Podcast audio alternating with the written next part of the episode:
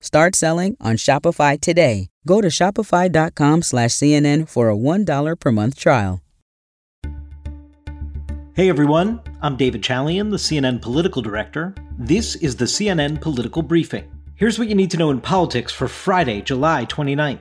US China relations are fragile, and House Speaker Nancy Pelosi's trip to Asia may complicate the relations further.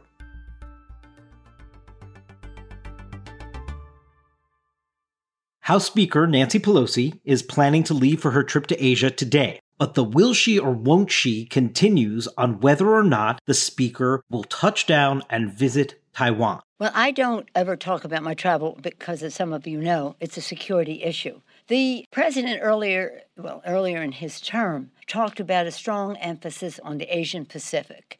And uh, we want the Congress of the United States to be part of that initiative. That was Speaker Pelosi at her press conference earlier today describing the significance of her trip without getting into details about exactly where she's going. The White House also declined to weigh in on the matter, but said it is her choice if she wants to go.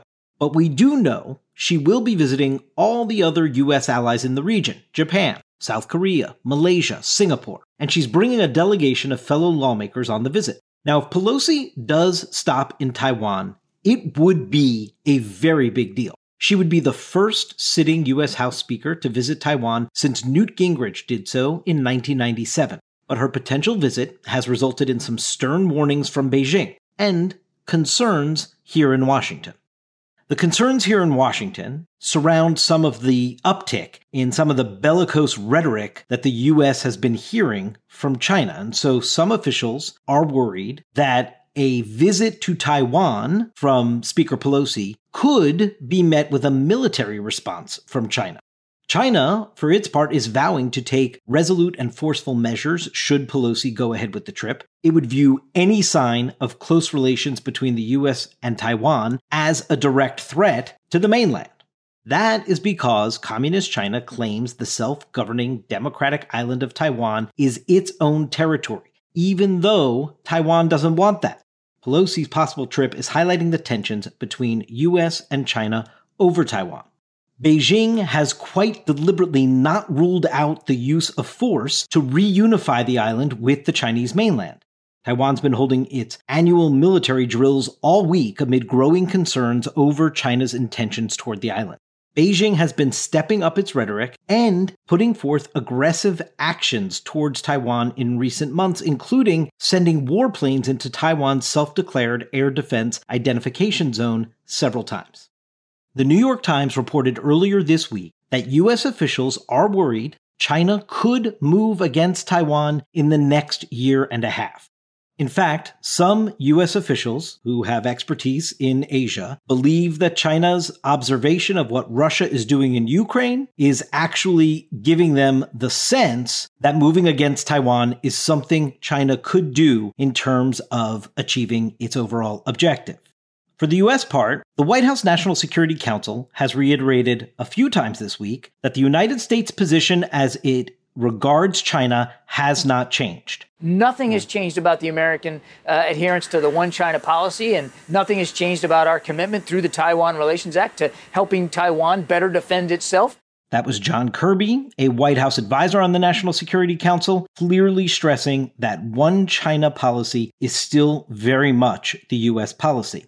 The United States formally switched diplomatic recognition from Taiwan's capital, Taipei, to Beijing back in 1979 but has walked a very delicate middle path.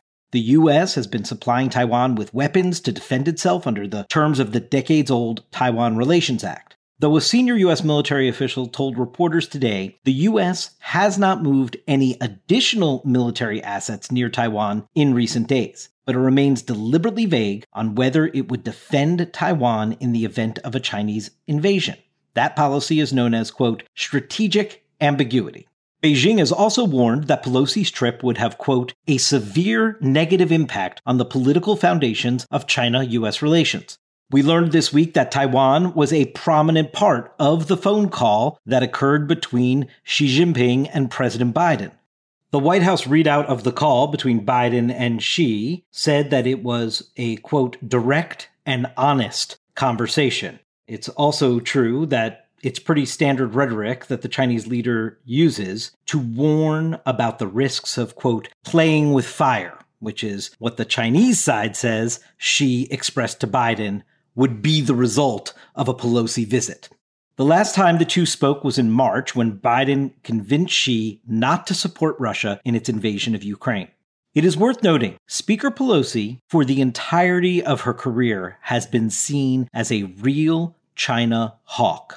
And so, with all the rumor and conversation out there that if the Democrats do lose control of the House this year and Pelosi ends up leaving Congress, she sees this moment perhaps as a real culmination of that work. This is why the speaker is so clearly considering a stop in Taiwan. She sees it as a real culmination of decades of work defending Taiwan and taking China on directly.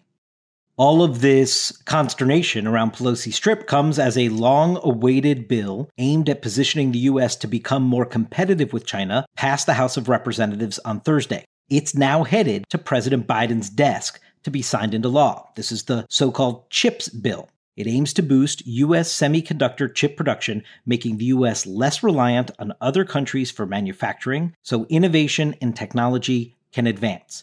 Here was President Biden talking about its significance yesterday before the House passed it. You've heard me say a thousand times we have to invest in research, development, and growth. The relationship between two of the most powerful countries in the world has always been somewhat complicated. President Joe Biden is keenly aware, given his decades long experience of that fact, causing him to act accordingly. That's it for today's political briefing. Thanks so much for listening, and please take a moment and be sure to follow us wherever you get your podcasts. If you want updates on how Pelosi's trip is going over the weekend, subscribe to CNN 5 Things and the CNN Breaking News Alerts podcast for the latest.